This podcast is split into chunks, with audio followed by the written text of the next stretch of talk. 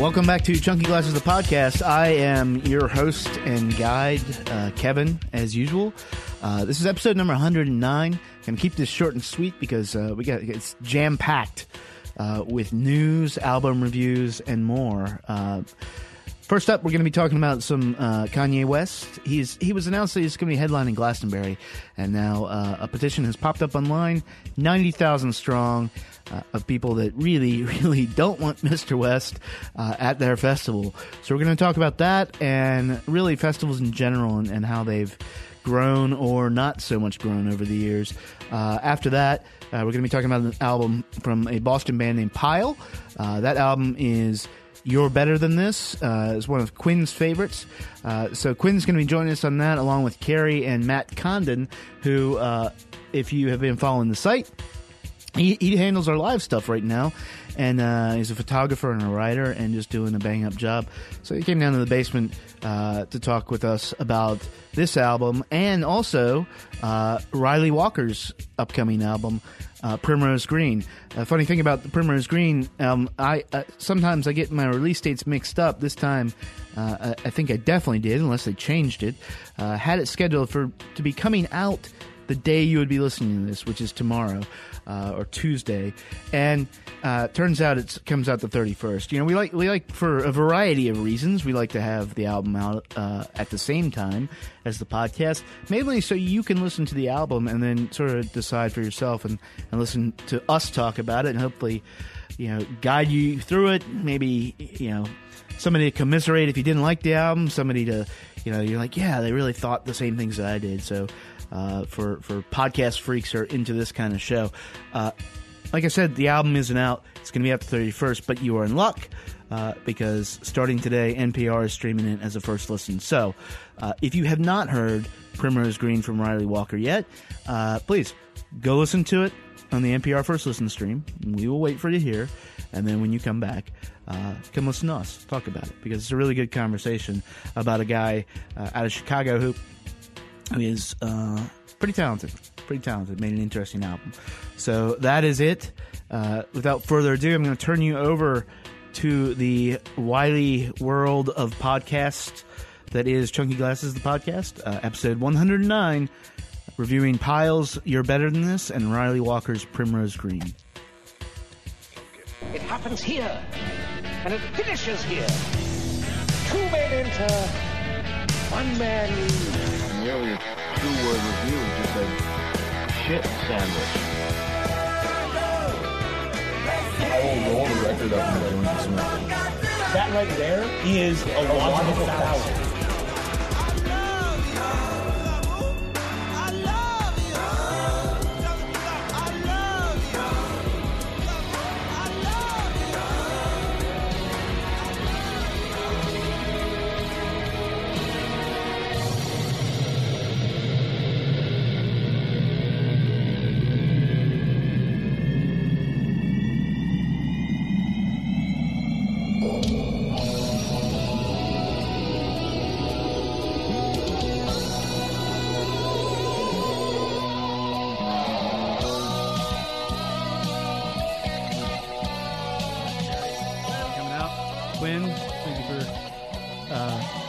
time in your busy schedule from late time.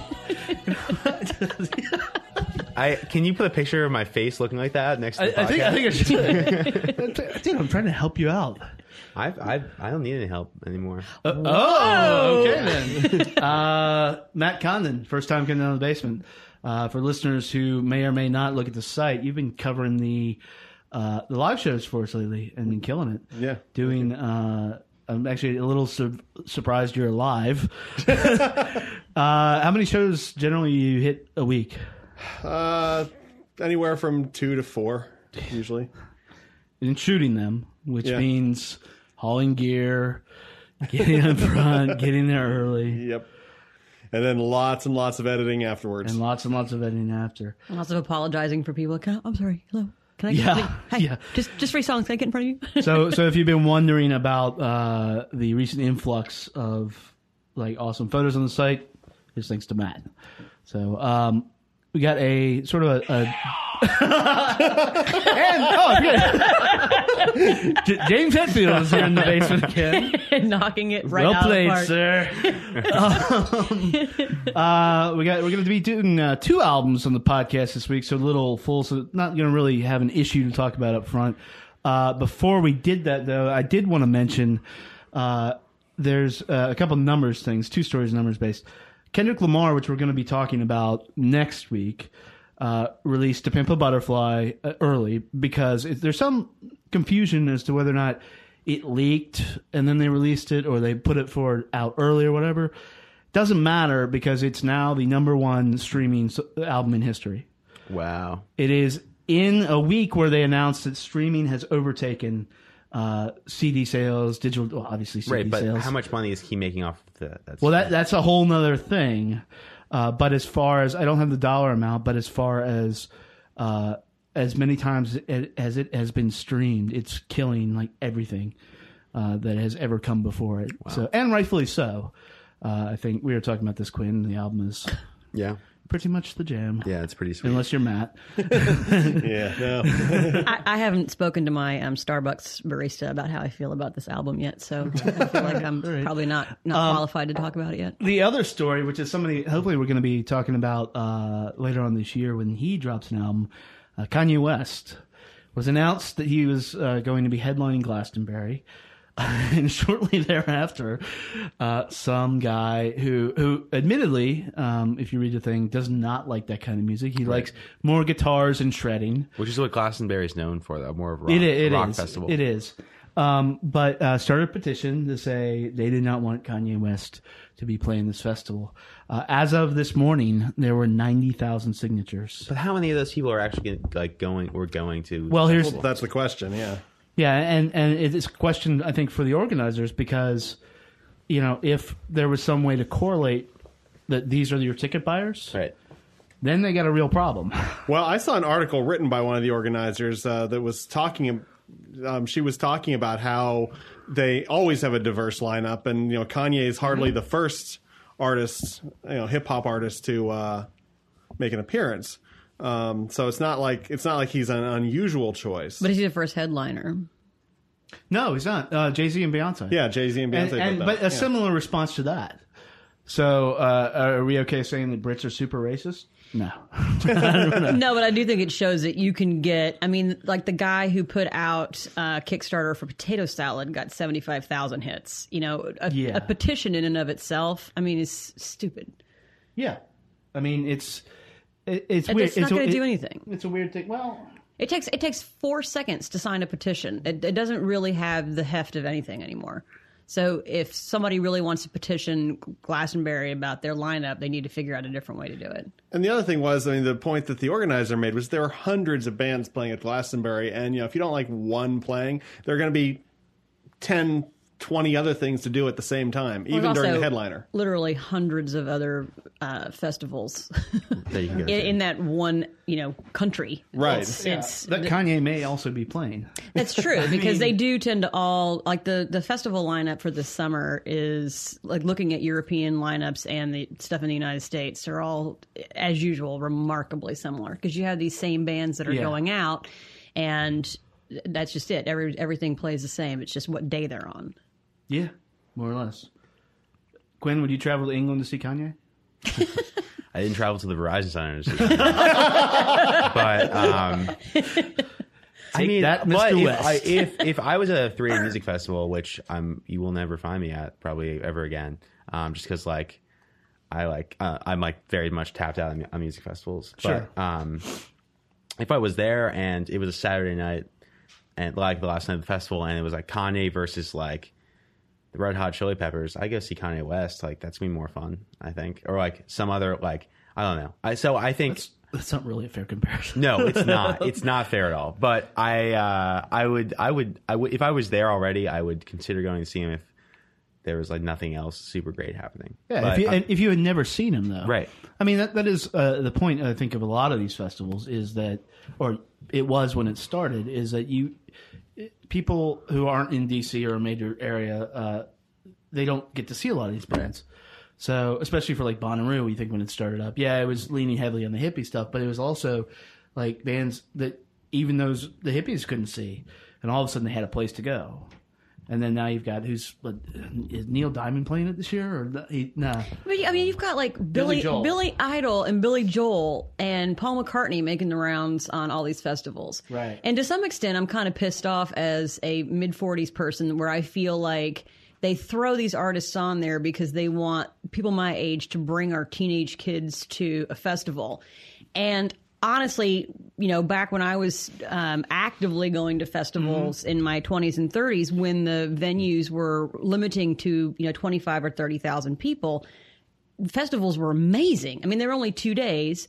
They were fantastic, and you could actually see most of what you wanted to see. And you go to anything now. I mean, you look at Firefly, you look at um, Forecastle, which you know I went to Forecastle ten years ago, and I went to Forecastle last year. I'll never go back because ninety thousand people is fucking insane. Yeah. you cannot see anything. And it's like, I'm not going to pay that kind of money and then go and stand in a field with a bunch of kids who are passed out and pay $25 for a fucking beer and not be able to see a single band. And that's, that's the thing is Yeah. I'm not getting all old lady, oh, I don't want to do that anymore. But, but it's just, if I could actually push up front and see the, see a band, that'd be great. But you, you can't. It's funny you mentioned the, the stacking deck because we've got something like that coming up the the, the Sweet Life, the Sweet Green Festival, oh, which I didn't intend to be talking about this, but but you know we haven't yet, so let's talk about this. Is they intentionally? Uh, uh, I think everybody in this room would say, uh, as a whole, the lineup sucks, but they terrible. and it's and it's two days long, but they intentionally it's crafted to stack the deck to get you know parents to bring their kids, Right.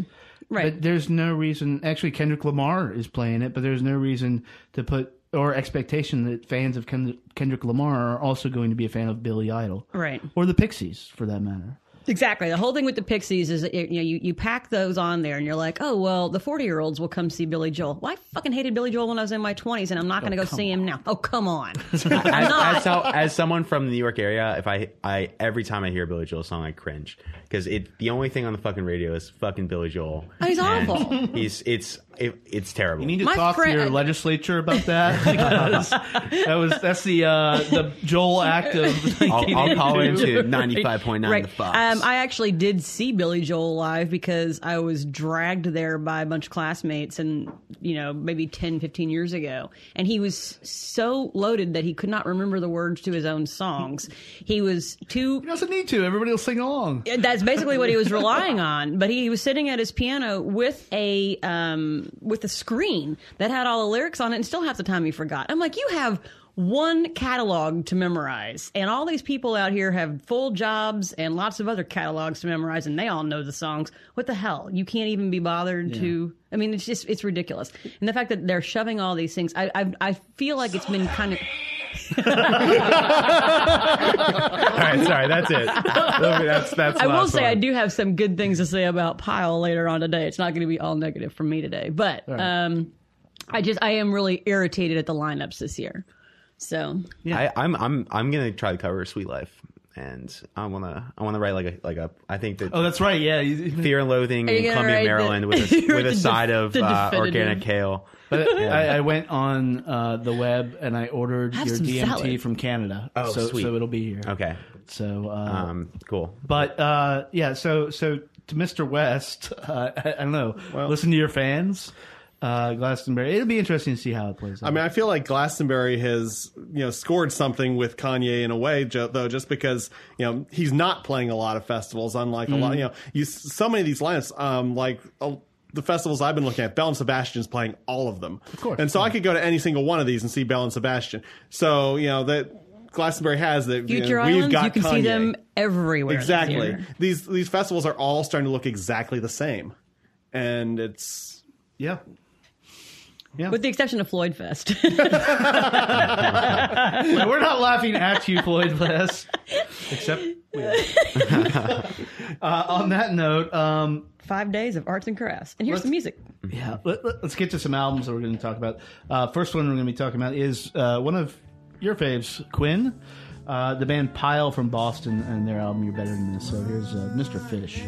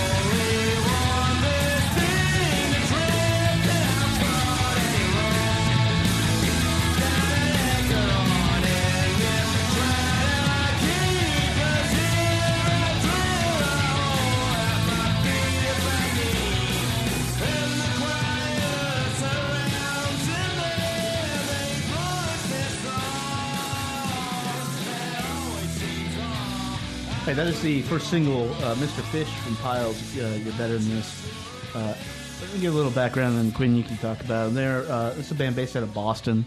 They're on, I think, your favorite label, Exploding in Sound. One of my favorite labels. yeah. Uh, with bands like Krill, Level Up, and Ovlov, rest in peace, as we were saying. Definitely rest in peace. Uh, Volvo backwards. yeah. um, wow, I didn't know that. I'm looking at it. um, this is uh, Matt Becker, uh, Matt Connery, uh, Chris Custom, and Rick Maguire. Rick's the yeah Yeah, is he the main? Is the singer, main guy? guitar song. He writes all the songs. Yeah. Um, and you were saying earlier that this is sort of a uh, in Boston. They're they're a band's band. right. They're like the scene gods in Boston. So so tell us a little more about the band in general. um they in this like the in this like the northeast um kind of punk scene um they uh, i would say that there there's a very similar sound to kind of what they're doing right now like in this um kind of very lo-fi um very like this in the diy kind of scene like um supported by labels like exploding sound and double double whammy um and kind of centered in new york and boston. And for all of those bands i think pile is always seen as like they just have always like been a little bit better like better than everyone else and they're just very well respected for being like these hardworking guys. Like i rick they came on and played on the radio uh, Yeah, in the summer. Yeah. and uh rick uh he works he works full time he just quit to um go on this like you know 80 day nationwide tour but Which was huge, by the way. They, I mean, they were at South by Southwest playing. Now that they have their shows. van. They just did, yeah. They just did seven seven shows at South by Southwest in four days. Yeah.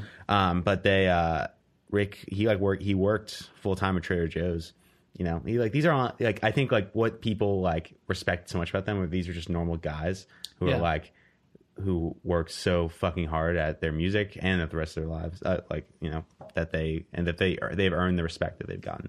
And not that not that they're like a huge band by any means, but um, to to bands that play with them and are in that scene, they're very well Yeah, respected. Yeah. yeah. Which is, I mean, you, you could draw an analog to a lot of stuff going on in DC, like that certain bands. But uh, so, so what did you think? uh, You know, being a fan, uh, I know you were most excited about this album. What, what do you think? Sure. So I pre-ordered uh, the album on vinyl before I heard it because they Yeah. did this huge fundraiser for their van, uh, and they raised like seventeen thousand dollars on Kickstarter or whatever Indiegogo, one of those things.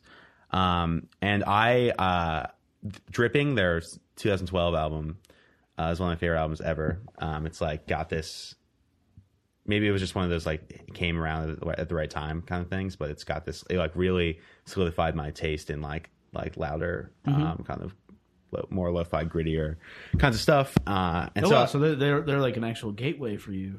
A little bit, Yeah. a little bit, um, kind of like this podcast was a gateway for me to host house shows. Um, but um, And get ladies. Where, where's the Hetfield thing when you need it? yeah, we'll get it. We'll get. I'll get it ready. I'll get it ready. But you can't um, do it for yourself.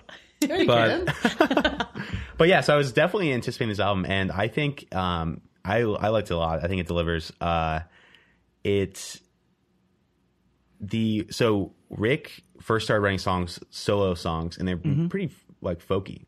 Um, like back in 2008, 2009, he put out a few albums that were like kind of bluesy, but also very like acoustic folky songs. And I think you can totally hear the influence here, not just in "Fuck the Police," the um, like one and a half minute Which we're gonna play in a- which we're gonna a- play. in a minute, But. I think the or like the construction of the songs and how they're written are kind of like these like these folk not ballads, but like they do tell stories about like Mr. Fish is a real person. Like they tell these stories, Uh-huh. and um, and then he, you he, you throw in like the like the hooks and like the like kind of um like screaming sometimes, but also like the, the heavy as shake guitars.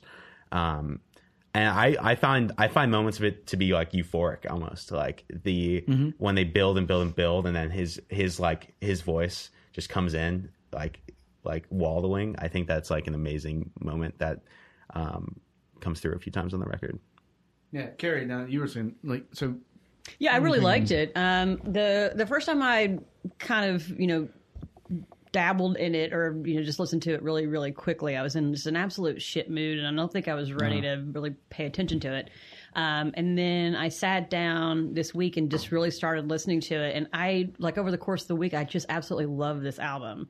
Um, and I like how the the entirety of it is structured, where the songs really flow together really nicely. And it's you know it's like oh it's post punk it's thrash. It's really not though. There's I mean I agree wholeheartedly that there's a lot of this like classical guitar bass underneath it, and like fuck the police is like a 90 second Leo Kottke. Should- should we hear that now? It's it, you should go ahead and play Yeah, it because yeah, it's yeah. you you're, you're looking through the song titles and you're like oh yeah a bunch of white dudes from Boston singing a song called "Fuck this- the Police" and it is it's so, so surprising, but it also goes beautifully like into the intro couple minutes of waking up in the morning Mm-hmm. where you just have these beautiful guitar pieces um, and i think it actually kind of is a nice juxtaposition to the album that we're going to talk about next where everybody keeps going on and on about that guy's guitar Yeah, playing yeah. but this album i think is actually i think it's a much stronger Let, let's, let's hear "Fuck the Police." Uh, get back to that a l- little bit. I want to hear what you like. The... well played, sir.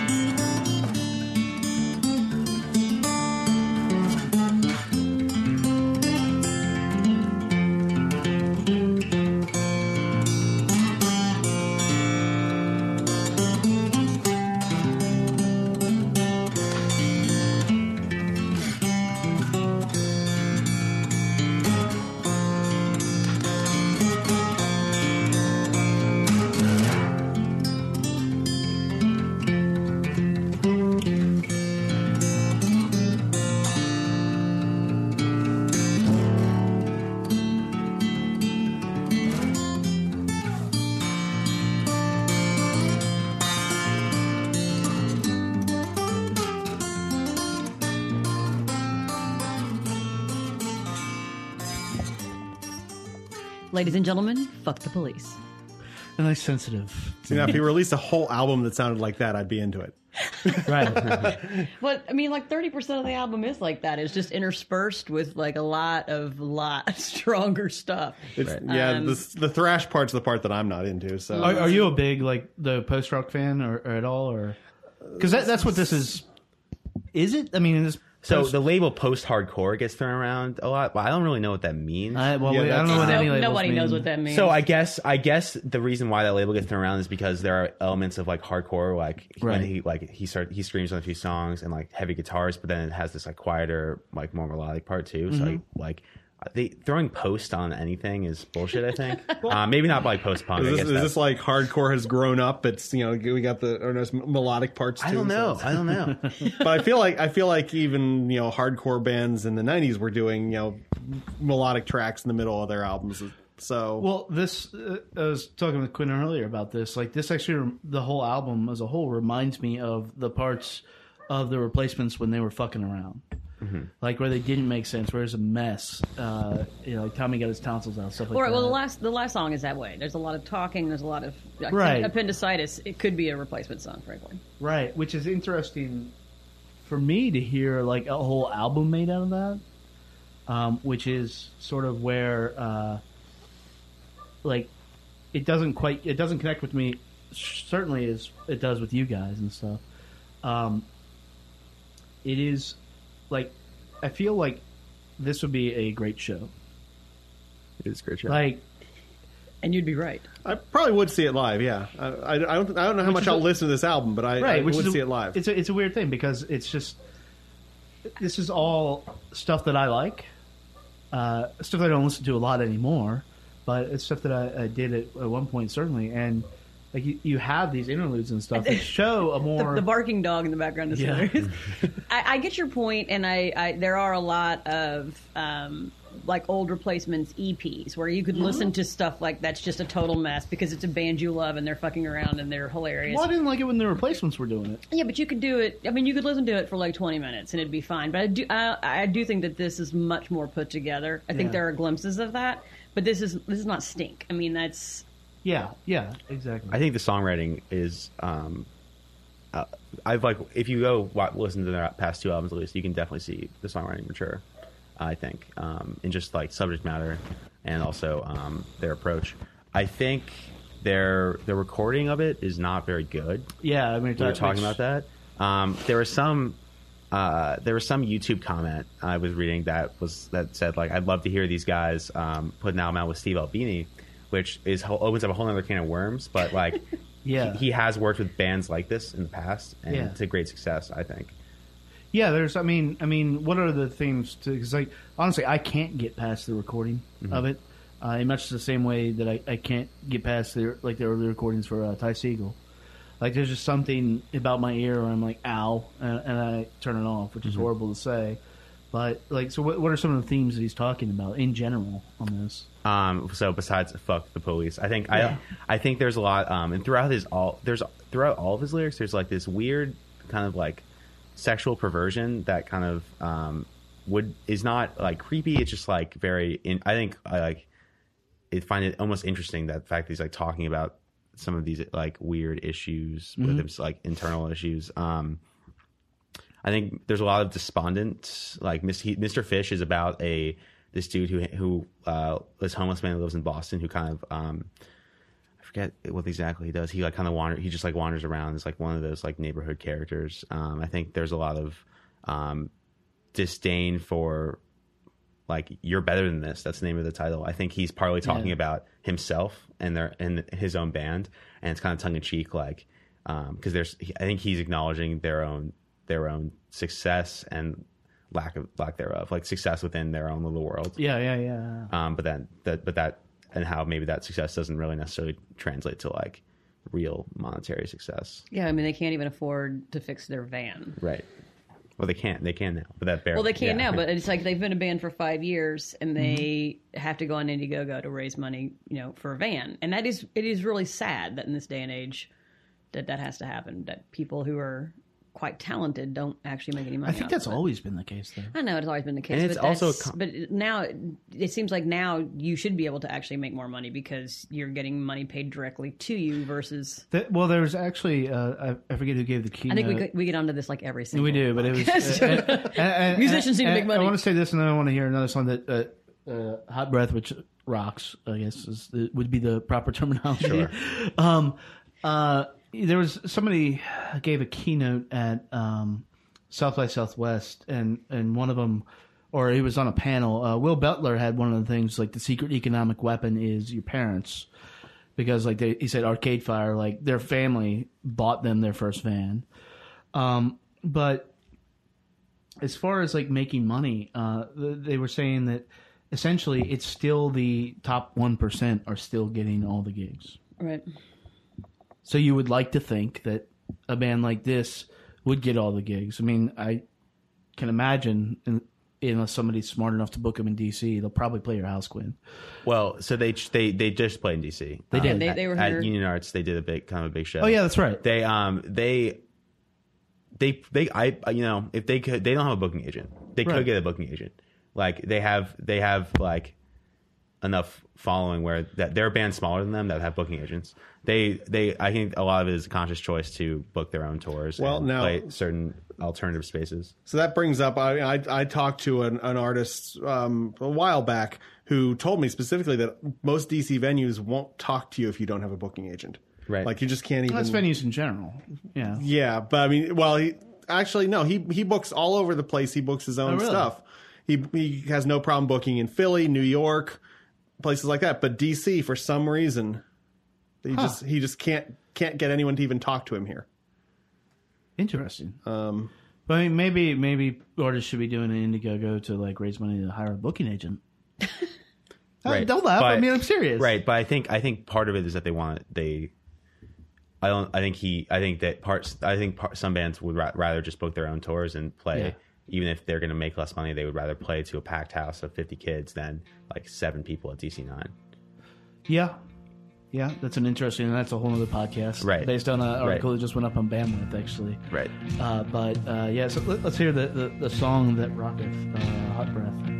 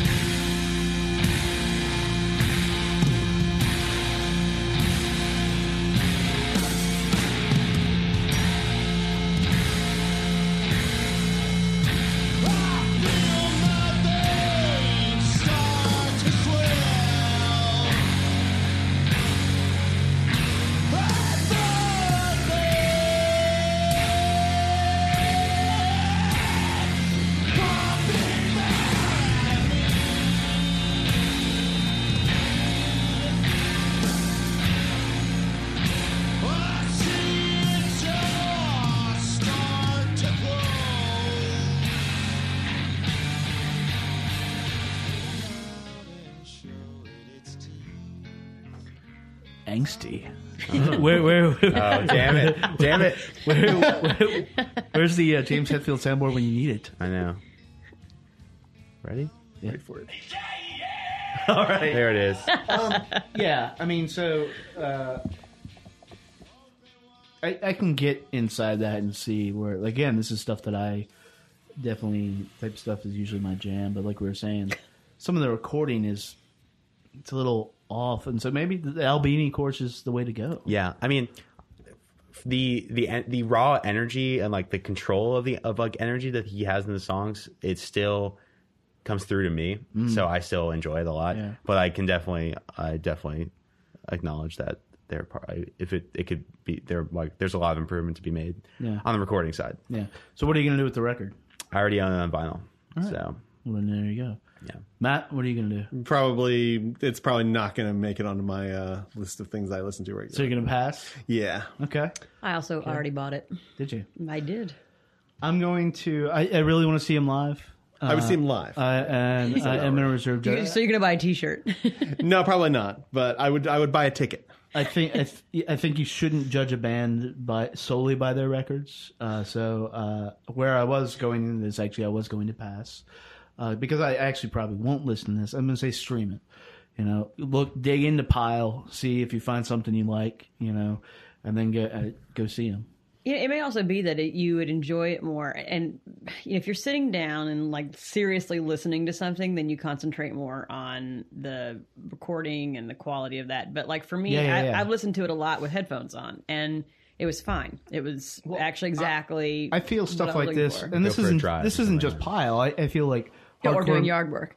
hardcore music in general, like you need to have that visceral uh, in front of you, uh, and you know if you don't have that, it ends up it can end up at least sounding like a whole lot of noise, mm-hmm. and it's not a pleasant, and it's like it's a it's not a displeasant experience in the way Swans is, See, now, see, now I love swans. right? But Really? you- yeah, but you know you can't like uh, Andre and I were down here talking about that record, and it made us feel weird because it's not something we'll put on, but totally get what's going in. I think this falls somewhere in that territory, but I'll see him live uh, and stream this one. Uh, so uh, that is Pile. Uh, uh, is You're better than you're better than this? Better than this, Uh, and now, it is grammatically spelled correctly. now I, I feel like uh, Carrie, it's time to load up the fan.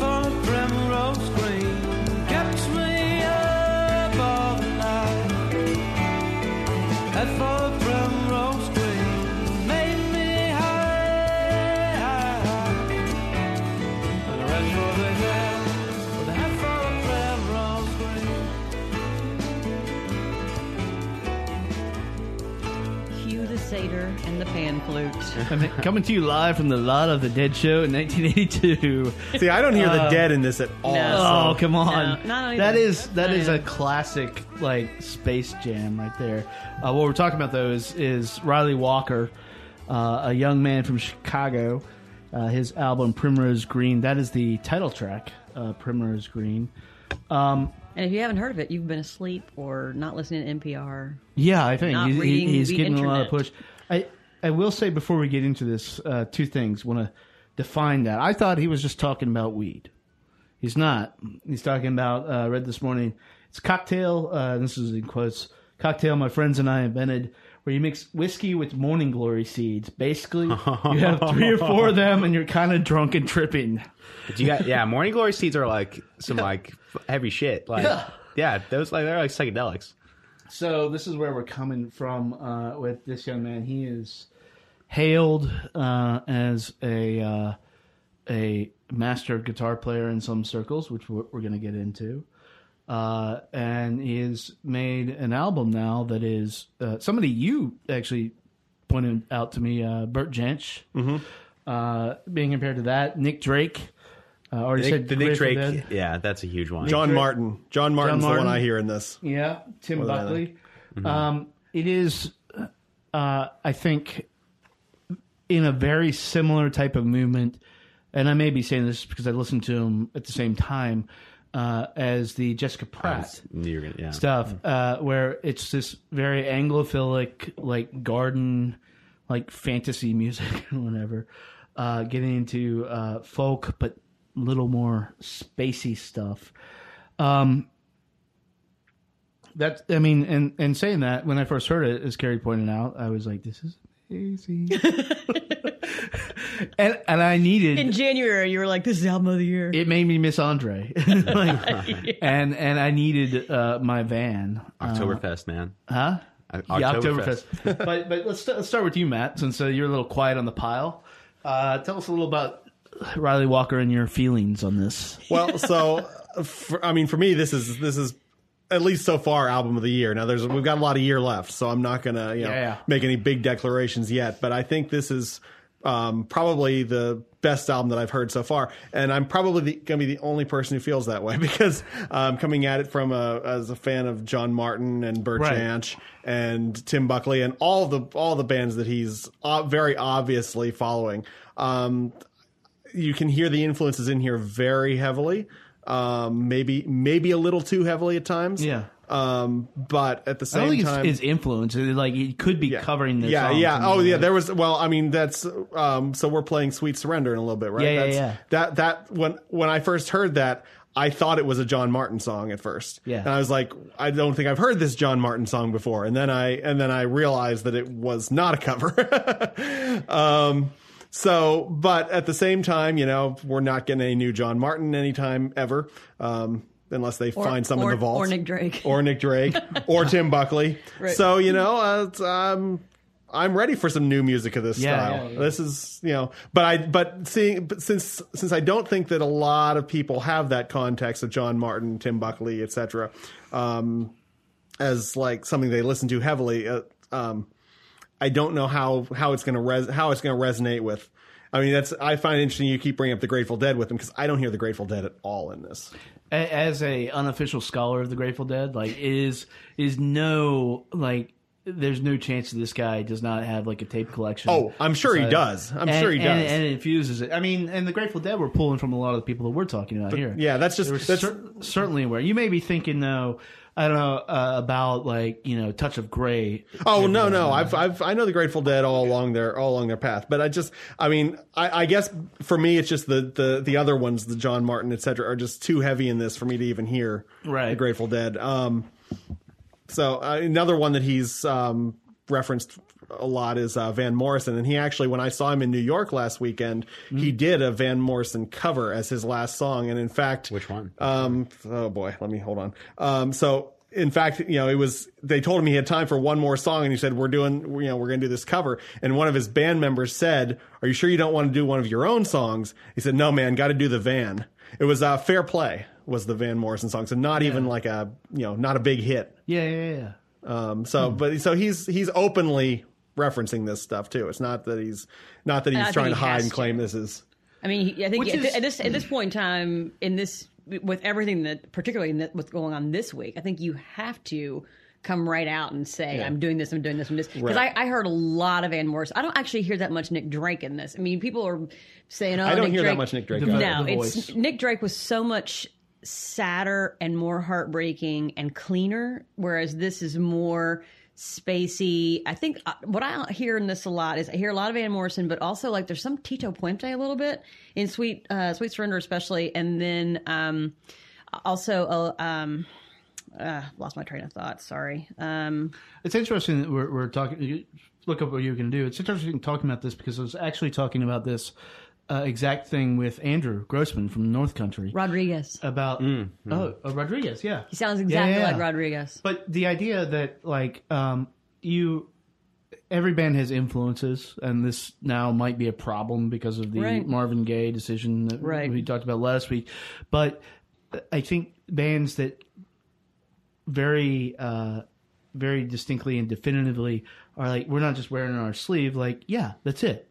Like and it we, it didn't get in the way of us making the song, Right. Which the North Country do. You know, you can pick out all the bands they're talking about. And you can pick out easily all the bands about that he's doing. Mm-hmm. But instead of being like, oh shit, I'm leaning towards this, and people are going to say I sound exactly like Nick Drake or bert Jansch or, or Martyn, you know, he's like, yeah. So Yeah, he actually. I, I, I have a copy of the album already because uh, he was selling it at the show, and he actually referenced. They actually referenced in the liner notes. I don't remember who wrote the liner notes, his producer or something, but they actually referenced John Martyn and Yeah. um, and Tim Buckley and several others. Uh, and I was going to say with the Drake, I would maybe hear "Bryter Layter" period. Right. Nick Drake in this, Nick not Drake with not some Pink Pepsi. Moon, No, nothing. Man. Um, which is some why I think most people But know. if, if yeah, if like Nick Yeah. Drake, if somebody had given him like some Pepsi or something, to, And, like, to some perk that guy up a little bit, antidepressants, right? yeah. Some anti- antidepressants, so Quinn, lithium. What, Quinn, what do you what do you what do you feel on this? Um, I so I put it on. I, I put on. I put it on the background Mm-hmm. every time I listen to it. Um, I listened to it while I was in the shower, like different, like weird, weird times to listen to it. But um, I was like, but Do uh, you frequently drop acid in the show? no, but I'm so, like this made me want to. Um, the uh, the druggy vibe is there, but it's not. It's a darker druggy vibe than Sure. Grateful Dead. Grateful Oh, for Dead. sure. Grateful Dead to me is like let's take acid and frolic around. There's also this like dark folk drug vibe that I get from like guys like Tim Buckley. This dude Dave Bixby. I don't know if you ever listened to him. He made this like really dark. Like um, like he like he like was on he like took acid for two years and then sobered up and found God and wrote songs about his mom. But like it like it's I said last part. I was fine. it's oh actually Oh that's that, I that mean, I mean, I'm most- putting the Hetfield in at the last. okay. It's actually yeah, kind of awesome. That is like the most densely packed sentence of the entire podcast. Uh, but I hear like this like I hear that to it, and but then I also like like like this like English Garden kind of vibe too. Yeah. Like like yeah, like this is like um what's his name Van Dyke Van Van Dyke Parks. Van Dyke Parks, um stuff like that. Have you have you come around to the Jessica Pratt or not? Um, I have honestly have not listened to it since Okay, we yeah, talked about just it. The, just uh, neither here nor there. Right. Um, but I do, I do. The the vibe is kind of that that like Yeah. wayfish vibe. Maybe that's not like an, ac- like an accurate thing to say, but like Yeah. But it, it is interesting to hear this music coming out of Chicago because it really does sound very British. Yeah. Oh yeah. Very, Yeah. very British. There's another reason why I'm a little very surprised by the Dead references because I mean the Dead are like all American in a lot of ways. I kind of hear like like in the ba- the bass line is where because I, honestly didn't pick up Grateful I heard Dead the drums either. and the when you when you but- the thing that I, I'm confused about this album that everybody is going on and on about the guitarism and he's such a great guitar player blah blah blah Let- but it's like no no but I'm I, but I'm like, talking about like the other instrumentation on this I couldn't find a reference of who plays piano on this do you do you know who does? Let's, it- let's do this. Let's do this. Let's let's look it up. Let's play a song. okay we can look that up. We can find out. I tried And to then find it because I have the it- CD in my car if we need to retrieve so, it. It's so don't like it the had- piano playing is so good. It's like you can't even tell what what instruments are being used in Right. this entire album. Sometimes it's like a, a dulcimer, and sometimes it's you know you've got like complete.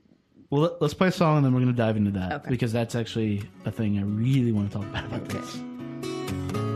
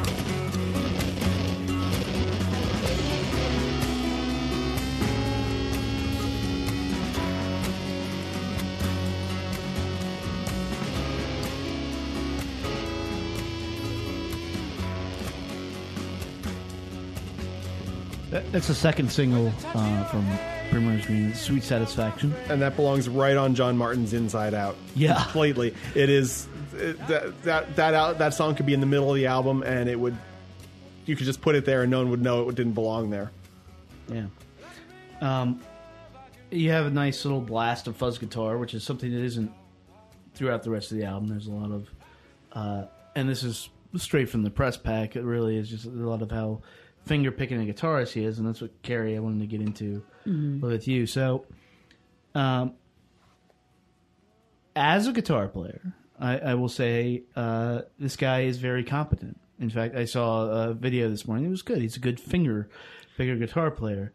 Uh, there is uh, one of the things um, uh, that is sort of swaying me on this album now is he's leaning so heavily on his influences, which, like I, I just said, it's fine. You know, you you he's just there's no doubt like I'm I'm copying from these guys and stuff, but he's also le- leaning on this almost. Uh, like self-built thing that he is this amazing guitarist. You know, I I feel like it's the other instrumentation that's carrying the album, though. Like his, his his guitar is a good basis of it. Now it's interesting because a friend of mine who saw the show at DC Nine recently called his finger picking sloppy. I, I would call it something. I'm I'm not a finger picking guitarist, so I don't really have the frame of reference. It looked good to me when I saw him in New York, but um, but yeah, my friend called him sloppy and said he didn't like the show as much as he might have otherwise if it hadn't been right. sloppy. So I don't know. because there's a lot of a lot of what people are talking about is simply, and that's how I heard about him. I mean, like he's just he, he came through last year, I think. People like he's this amazing guitar. He opened. Who did he open, did he open for someone? uh, I'm sure. Yeah. like, but uh, but you know, he, and he was kind of starting to get a little bit of buzz last year because he, was. was, Oh, he was at he South, played at South with, by uh, yeah South by Southwest last year. He was on like the you know all the lists to watch, and you know I I, I want to climb in the van with NPR and love this guy, but I've um, seen. I've seen him. is NPR in the Did van? he play with Cloud NPR is Nothings? totally in the van. He might have. I saw him. I think he opened for Cloud Nothings at Black Cat a year over a year ago. That's I, I saw. I've seen him. He did. He, he did Then, an I, then I've incredible. probably seen him. he did an incredible set at Hopscotch last year, uh, but he had a, he had a mu- he had a larger band than he's touring with now at Hopscotch. Right. and actually, hopscotch is kind of a perfect place for him. Yeah. that's that's a good. he was venue for in him. he was in he was in the auditorium they had they had the band lined up across the stage it was it was the perfect setting for him it was a great show Um, That's a good audience. and that's what I that's that's the context that I really want to see him in again. But of course now you know on his own he's And playing if, you, if you had told me that he's from like North Carolina, I would be like, oh. Instead of Chicago, I'd be like, oh, yeah, that makes more Of sense. Of course, right. Right. Interesting. Um, I want to read a little from actually his his bio, which I don't know who wrote this, but Is, is this coming from his um, agency? It, it is, and and 'Cause and, and while while writer of this bio, you you have a good mastery of words. You don't have a good mastery of good words strung together. It is. um, I mean, and and this is this is where this is is sort of uh, like I said, this is starting to bug me a little bit. Not just with Ryley Walker, but other people. Uh, this sentence: Ryley Walker is the reincarnation of the true American guitar player. False. um, Ryley didn't have much time to write this LP, so some of it he didn't. What, does that? What does what that does mean? that mean? Here with this record, we risk limiting his access to personal disaster by flirting with success. And my favorite at the end, if this world catches on, the Ryley that follows up this album may be a different sort of person. One who knows the taste of better liquor and comfortable bedding and isn't nearly as driven. I think he will be just as visionary, the less hungry, but either way, this is the time to get on the Ryley Walker bandwagon. So Yeah, not I- wait, I- wait. Okay, so I, I, I, I not only did someone write this, but uh, someone else was like, okay, we, It approved it. we can send, we can Someone else send, approved it. we're going to send this out to represent you to venues, blogs, Yeah. basically That's- everyone. That's his eight. That that is the, and it goes on like that ad nauseum Mm-hmm. for like four pages. that part like- about the better beds and liquor, like what? So the they're fuck saying is Post- they're Post- saying he's going to turn into John Martyn in the '80s, and it's here's going the to become thing. a soft rock. Post post rock and jazz mini circuits. What is that? right. And and this is, I mean, something we always talk about off mic about bad PR stuff, and we are getting a little off the album on that. But- but honestly- I, but, but- I guess what I what what is is bugging me is that this this is a solid album. This is especially like you. This is your favorite album of the year. Uh, this is like stuff that is so squarely in my wheelhouse that like I. Like You that's you built a wheelhouse just for Right. this type of Right. music. and and I'm I get very confused to why anybody would be selling it that way. Because I think they don't know how to sell it because people don't have those references that we're saying. people are- do. You and I. You and I. Well, you and I do. You and I do, but we're not. We're not going to. You know, there aren't enough of us in the age group that comes to DC Nine Yeah. to mean, um, fill DC Nine. Well, maybe if maybe if you open for Billy Joel, then we would all there we go. Yeah. at DC9. we would show up. I, I, wish I, I meant to have you guys watch a video before, but it's it's him playing in Brooklyn, and he is uh, and and honestly, a lot of this will be fueled. It is being fueled by the fact that we actually requested an interview with him, and like it was soundly like no, opening for somebody at DC Nine, which is like yeah okay okay, that's what you're talking about. So, but that, that's that's what a I guy was like. his own hype. that- I would not have ever paid attention to the PR for this guy except for that. Uh, and but he's playing for this group of people in Brooklyn, and they're all like deep in concentration and like putting their hands over their their temple and like just yeah yeah. I mean, like I wonder like- how he liked playing in DC, where everyone is just like continuing to drink their beers and talk. right. Yeah, but it was We're the weirdest- rudest we'll watch it after, and you'll laugh because it is it is so uh, what what this music, any music like this from anybody, Jessica Pratt included, uh, risks is being taken too seriously. Yeah. Like, and if I think if you're listening to this and you're not just like, I want to get fucking blasted and ride around in my van and like head to the moon tower. That's kind of what I want to do when I was. Yeah, like, yeah, I want exactly. to like get right, really but you high. don't want to write like some laudatory piece that's going to be like this guy is the second coming of a guitarist. The problem that I have with this album is I think if I had listened to it before I heard all the hype, I'm I may have been a little bit more open to it. Right. But I don't. I personally don't feel any authenticity from this guy. I, I don't feel. Really? I really. No, I- I won't- No, I won't go that and far. I and I I will go that far for about eighty percent of the album. I will say that where I really liked it, and I think we're going to be playing uh, Banks of Mm-hmm. Old Killer whatever. Um, there's there are two songs th- that and then the High Road are like the slower, like the just the more parsed out songs Yeah. on the album where I feel like I can actually hear his voice, hear the instruments as they're meant to be heard, not through this, you know, porn wash that he's got going on a lot of the other songs. Did you say porn? I did say porn. yes. Um, James Hetfield. Damn it! You're failing with this James Damn it. Hetfield thing here. next time I'm next time I'm gonna be launching a line that would be good. I'll hold my finger up and then like cue you in. But yeah, yeah. I mean, you've got like all kinds of you. Even Sweet Satisfaction. You've got a lot of the songs on here are just so. So overbearing. Yeah. But then the nicer songs are where I actually would buy some of the hype. But I just don't think that this guy's got the authenticity. And then you read the hype machine going behind it. Oh, he's paid his dues. He you know he played in the basements.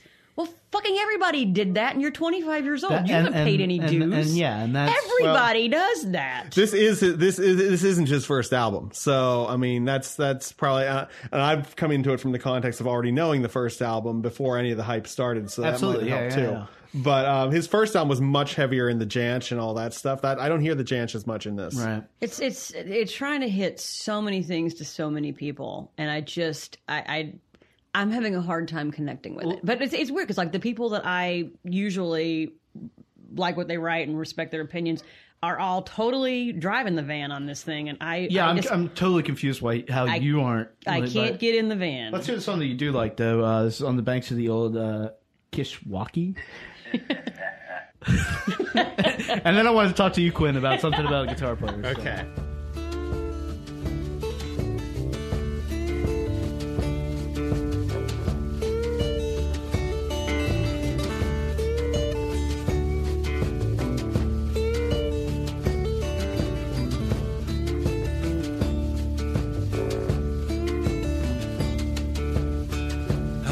banks of the old Kishwaukee, I saw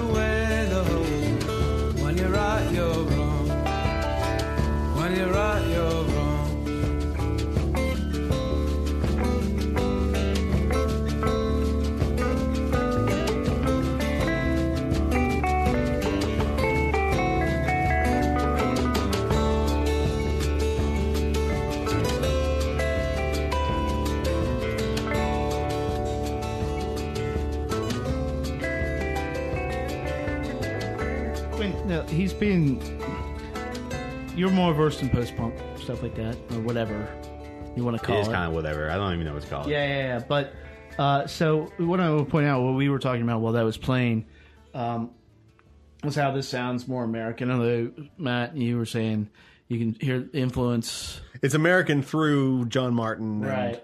All of those things, yeah. Is this reputation you think of him as a guitar player simply because uh, a lot of people in like the post punk genre can't play guitar?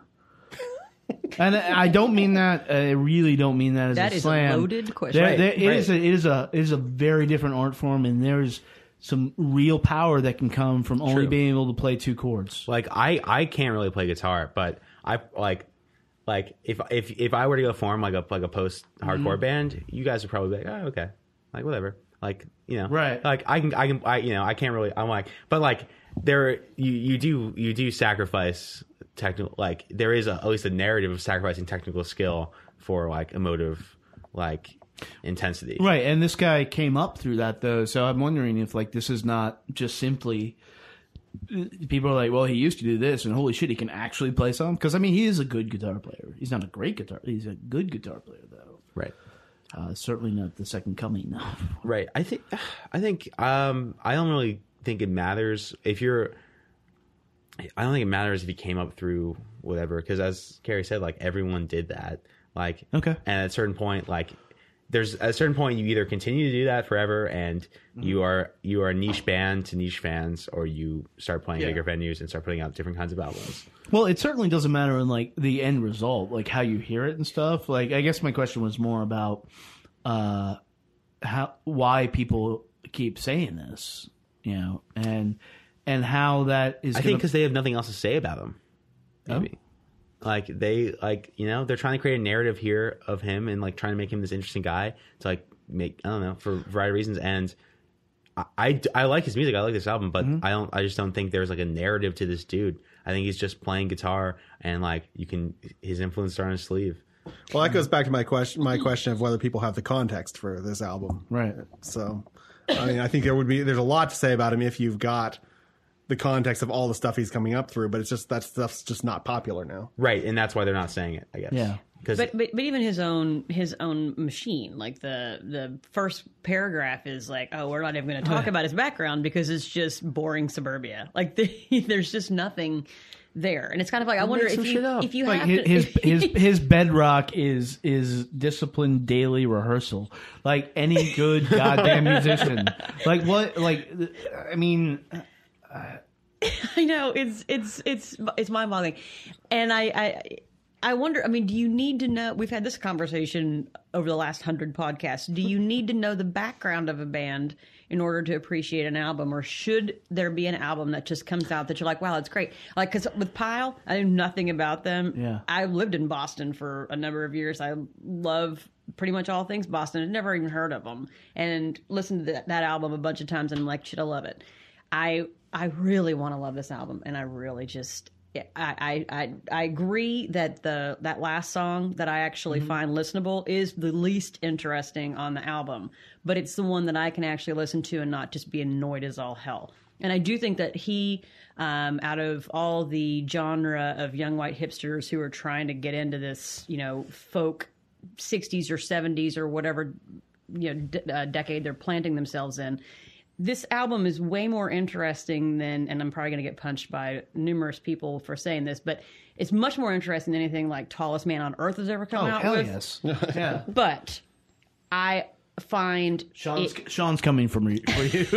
There's a lot of people coming from me. I, yeah I, I, I'm, I'm no one's uh, fan for saying tallest man on earth is so effing boring but um, I would honestly rather listen to his stuff uh, just on a day to day basis because I, I find a lot of this very annoying. so so where uh where what are you gonna do with the album Oh, I'm gonna pass. You're gonna pass I'm gonna pass. holy yeah. shit God, I want to be in the van. I want to be in that van, but I can't get in the van. Uh, I'm gonna, I'm gonna get out of the van. uh, I'm gonna be in the van, but I'm gonna have to be really high to be in the van. all right So This is a very quality so I'm, to I'm be in gonna stream van. it. you gonna stream it I'm gonna stream it, and Alright. I I'm definitely gonna listen to it again. Uh, it's got this nice as the weather gets nicer. It's got this nice like like kind of like springy spring vibe. It's like with the Jessica Pratt album was very much a winter, Winter, album. yeah, like, absolutely. I want to like curl up in my bed and like cry a little bit. This is like like like and like think and like this is like more of a like like open album where I can like I can like open my windows and throw it on my speakers and um hang out. are you gonna try the, the drink Um, we'll talk after. Uh, Okay. Yeah. No, I'm not going to try the the morning. maybe we should yeah well, Yeah. Well, maybe we'll just maybe we'll just yeah maybe that if we do that the album will totally. hit well us. lucky matt Solidify the So album. I I, I pre-ordered the album the moment it went up for pre-order on vinyl, and I bought the CD at the show. So I guess that yeah, yeah. So, so you're gonna buy it. Uh, I am. Uh, I am also gonna buy it, but it's not. It's a. It's a side thumb. like, um, I mean, I. You're just trying to round out your wheelhouse. I, I am. sure I it's all in mean, look, there, I, I have uh, it after many, many hours spent with this album. It does all float into one thing, and I'm all about like experiential albums this year. And and this one is like if I'm sitting where you guys are sitting right now with the cats and just you know listening to this, like it's it's a nice little head trip, but. I beyond that, I mean, I, I don't know how that applies to anybody but me. That's, that's specifically my experience. So, um, yeah, you gotta, you, you know, I- I'm not driving the van. I don't know who is. uh, I may be shotgun though.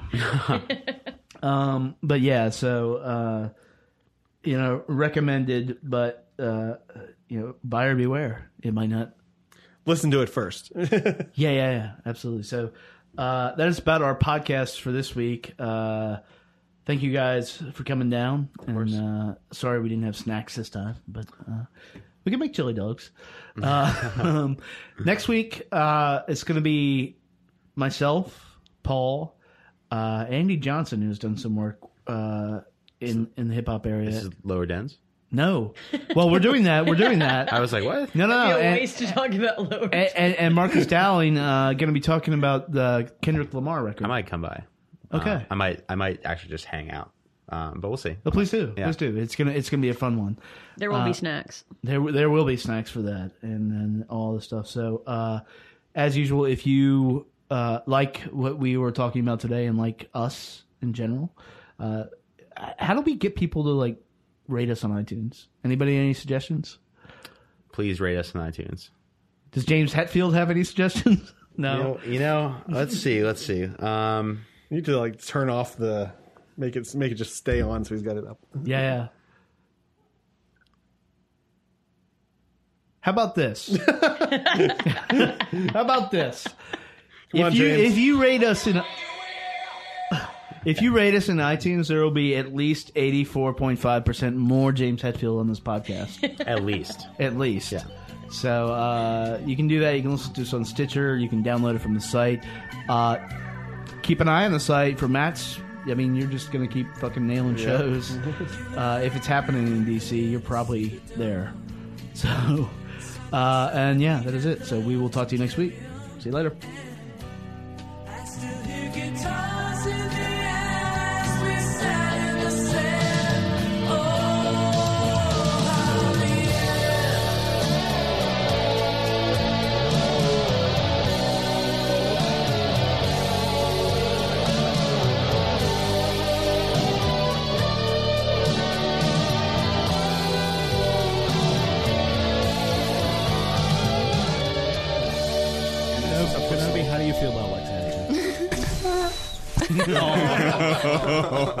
Kenobi.